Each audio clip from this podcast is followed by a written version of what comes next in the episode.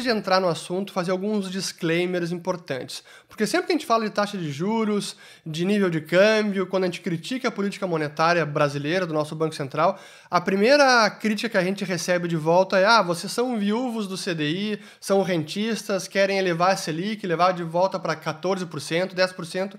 E não, não é nada disso. Primeira, é, isso é para deixar isso muito claro e eu vou explicar ao longo do vídeo.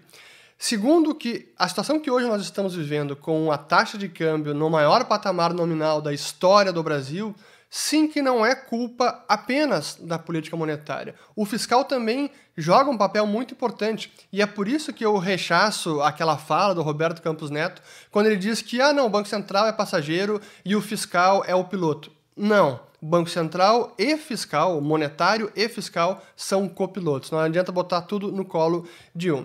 E por fim, o último disclaimer é que não, eu não acredito que essa política toda seja deliberada do governo para desarranjar a economia. Não, é, para mim é uma política com o objetivo de estimular a atividade econômica, mas baseada em premissas equivocadas, que eu já vou falar, e o resultado é o que a gente está vendo agora, esse desarranjo dos fundamentos macroeconômicos brasileiros. Então eu diria que é um tiro que saiu pela culatra, mas ele pode ser consertado.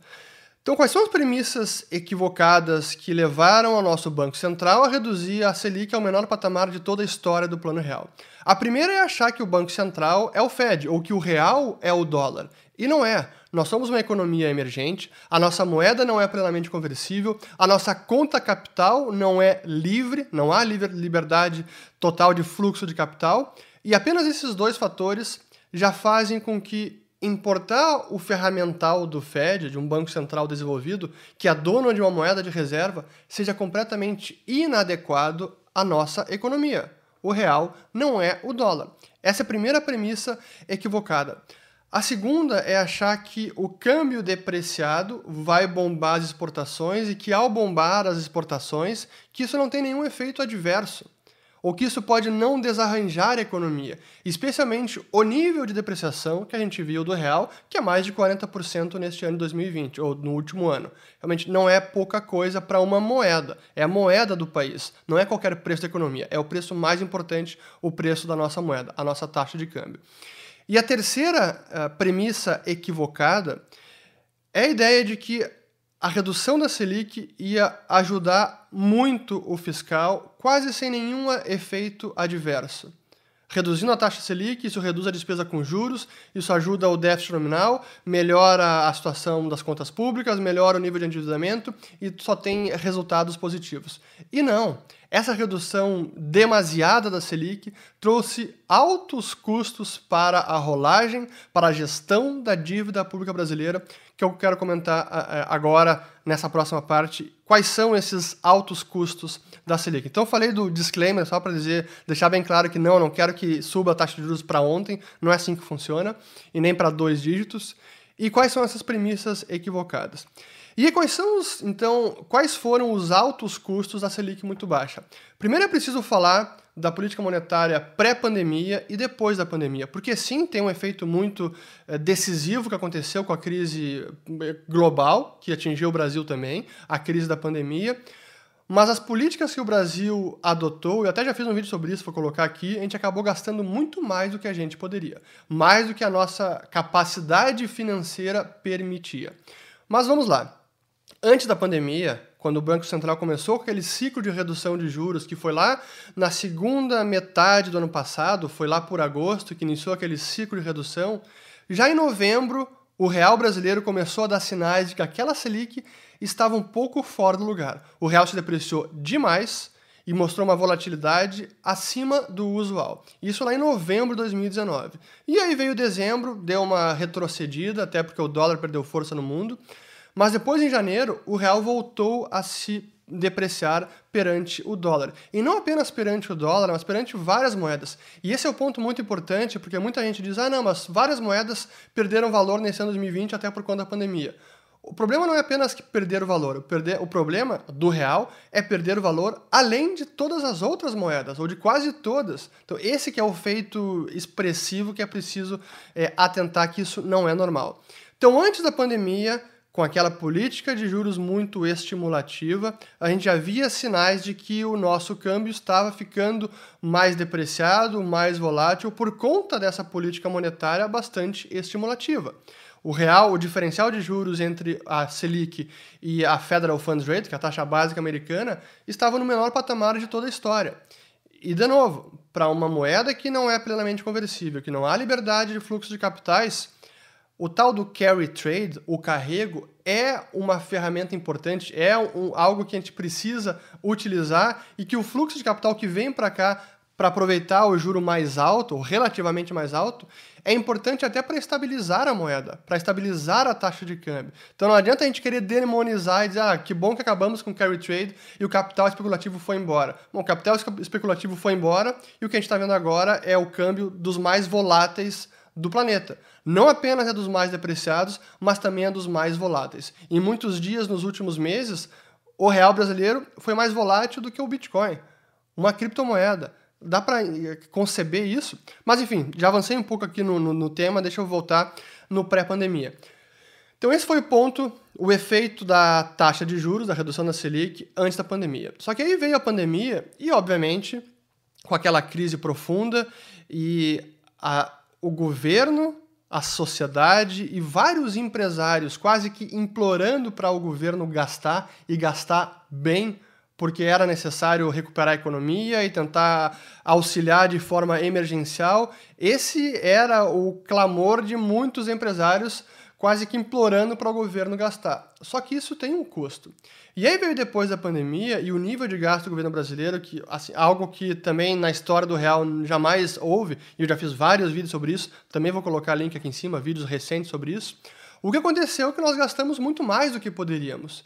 E a nossa situação fiscal, que antes da pandemia exigia cuidado e que felizmente a gente tinha conseguido aprovar a reforma da Previdência, mas né, apenas a reforma da Previdência não era a solução de tudo.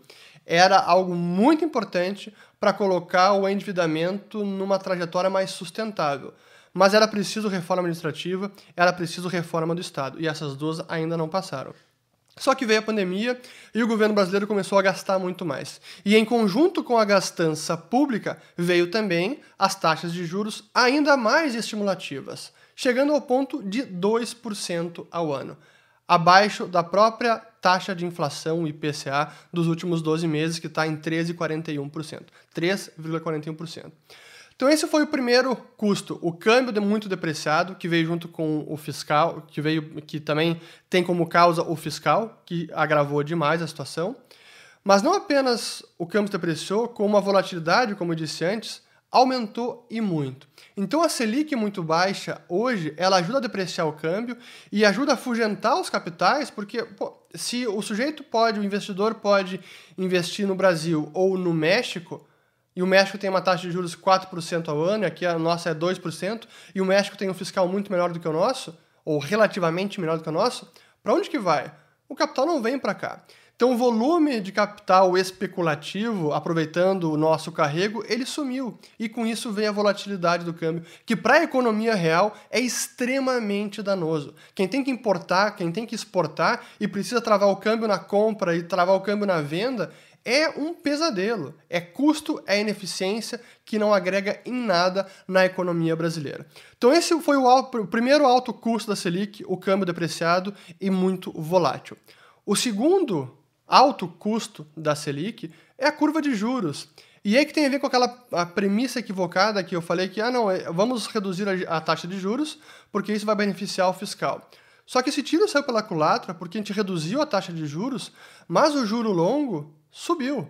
Se olhar a curva de juros brasileira do início do ano, pré-pandemia e agora, o juro curto era maior, mas o juro longo era menor. Agora é o contrário. O juro curto, a taxa de juros básica, muito menor, 2%, mas a curva de juros longa está lá em cima. O que a gente diz é que abriu a curva de juros ou empinou e demais. Então o risco Brasil ficou maior, o risco fiscal está maior e a Selic está incompatível com essa situação toda da economia brasileira. Então, esse foi o segundo efeito, a empinada na curva de juros. E o outro efeito, que até pouca gente estava antecipando, é que por conta da deterioração fiscal, por conta dessa empinada na curva de juros, por conta da maior do, da percepção maior de risco do Brasil, até de solvência hum, a longo prazo é, da questão fiscal, o Tesouro Nacional começou a ter problemas na rolagem da sua dívida. E de que forma isso se manifestou? Nos deságios das LFTs, o Tesouro Selic, o título do governo brasileiro, que é atrelado à taxa básica de juros. E o que a gente viu, especialmente em setembro, quando esse deságio começou a aumentar e muito, é que vários fundos que estão alocados nesses títulos é, atrelados à Selic começaram a ter prejuízo no mês de, de, de mês de setembro por conta desse deságio. E o que, que significa esse deságio? É o mercado, os investidores, exigindo um prêmio maior para financiar o governo. De que forma? Pô, vou financiar o governo com esse risco fiscal a taxa Selic? Para mim é muito pouco. 2% ou 1,90%, que é a taxa Selic efetiva, é muito pouco. Quero um prêmio. Então, esse é o deságio, é assim que se manifesta esse problema de rolagem da dívida do governo, que, que tem a ver com a taxa Selic. De novo, não é apenas o fiscal, é também a taxa Selic que está fora do lugar. E não apenas é, essa forma de dificuldade de rolagem da dívida, mas também o encurtamento da dívida. Como o governo não consegue mais financiar a LFT sem um deságio ou sem ter nenhum prêmio, ele começa a recorrer ao Tesouro Pré, ou as LTNs, que são títulos pré-fixados, mas ele precisa ou encurtar o prazo dessa dívida, um ano ou dois anos, ou ele precisa pagar um prêmio maior. Se ele quiser alongar essa dívida, ele vai ter que pagar muito mais juros e bem maior do que está a Selic hoje. Então, esses foram os três altos custos da Selic: câmbio depreciado e volátil, a curva de juros empinada, e isso tem impacto também no crédito restante da economia, e por fim, a dificuldade de rolagem da dívida, de refinanciamento do governo.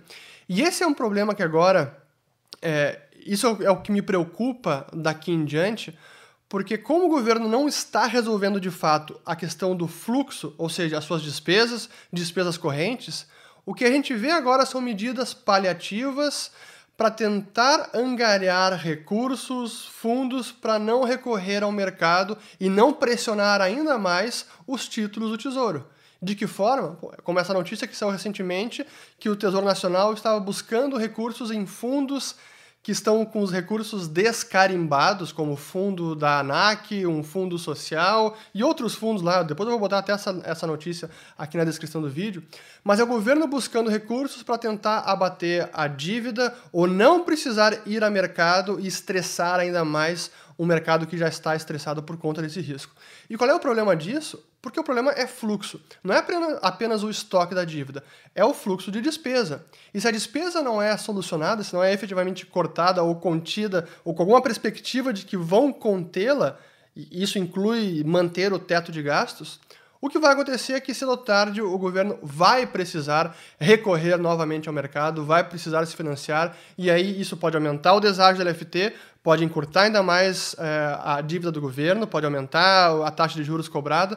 Esses são os efeitos adversos. É como aquela família ou empresa que tem um alto nível de despesa, um alto nível de desembolso, em vez de cortar as despesas, começa a vender os seus ativos. Ah, vende um carro, vende um computador, vende um imóvel que tinha em outro lugar, um imóvel de renda, se, se desfaz dos ativos para abater a dívida. Mas se a despesa manter alta, se o desembolso se manter alto, cedo ou tarde será necessário ir a mercado para levantar nova dívida. E esse é o problema de medidas paliativas. Agora a gente vai ter em abril de 2021, quando vence uma boa parte dos vencimentos de 2021 do Tesouro, porque nos últimos meses o Tesouro usou a LTN com vencimento em abril, porque é o que ele conseguia emitir, era o que o, o, que o mercado aceitava. Então o governo está comprando tempo. Mas isso vai chegar, essa conta vai chegar rápido. No primeiro semestre, ou no segundo no início do segundo trimestre, a gente vai ver já um, talvez um, uma amostra da tensão do mercado, do estresse que isso pode gerar. Caso as medidas de manutenção do teto de gastos de cortar despesas de fato não sejam tomadas. Então, esse é o resumo da ópera. A Selic, nesses patamares, ela sim tem consequências não intencionadas de desarranjar a economia e ela está desarranjando. E por mais que alguns setores agora estejam bombando, especialmente construção civil, porque se beneficia muito da taxa de juros baixa, isso gera desarranjos em toda a economia. Olha a indústria, olha o gargalo que estamos tendo, olha toda a falta de insumos em toda a cadeia produtiva. Não é apenas o choque de oferta da pandemia, tem muito a ver com o câmbio que depreciou demais, que encarece os produtos do restante da economia, que faz com que a exportação seja turbinada e diminua a oferta dos produtos aqui no Brasil. Então, sim, a taxa de juros muito baixa tem efeitos deletérios. Então, agora, o que fazer, né? Porque essas também são, é, são das críticas frequentes que eu recebo. Bom, eu só critico aqui, o que fazer agora? Bom, o que era para ter sido feito era não ter reduzido tanto a Selic. Mas agora não tem o que fazer. A Selic está em 2% e é preciso resolver esse problema. E de que forma se resolve esse problema? Com certeza não é o Banco Central dobrando a aposta, como ele fez na última ata agora dessa semana, é, no fim de outubro, onde ele reiterou que sim, o risco inflacionário deu uma leve subida, fiscal mais ou menos ok, mas manteve todas as suas é, falas e, e, comentários bastante estimulativos, não descartou redução adicional de estímulo, de, de taxa de juros, e não é, considerou reduzir o nível de estímulo, ou seja, elevar a taxa Selic nos próximos meses. Então, infelizmente, o nosso Banco Central ele toma muito risco e tem tomado muito risco. Mas esses riscos estão se manifestando na economia brasileira e, e quanto mais tarde a gente deixar para corrigir esses desequilíbrios, maiores se tornam esses desarranjos todos que a gente está vendo.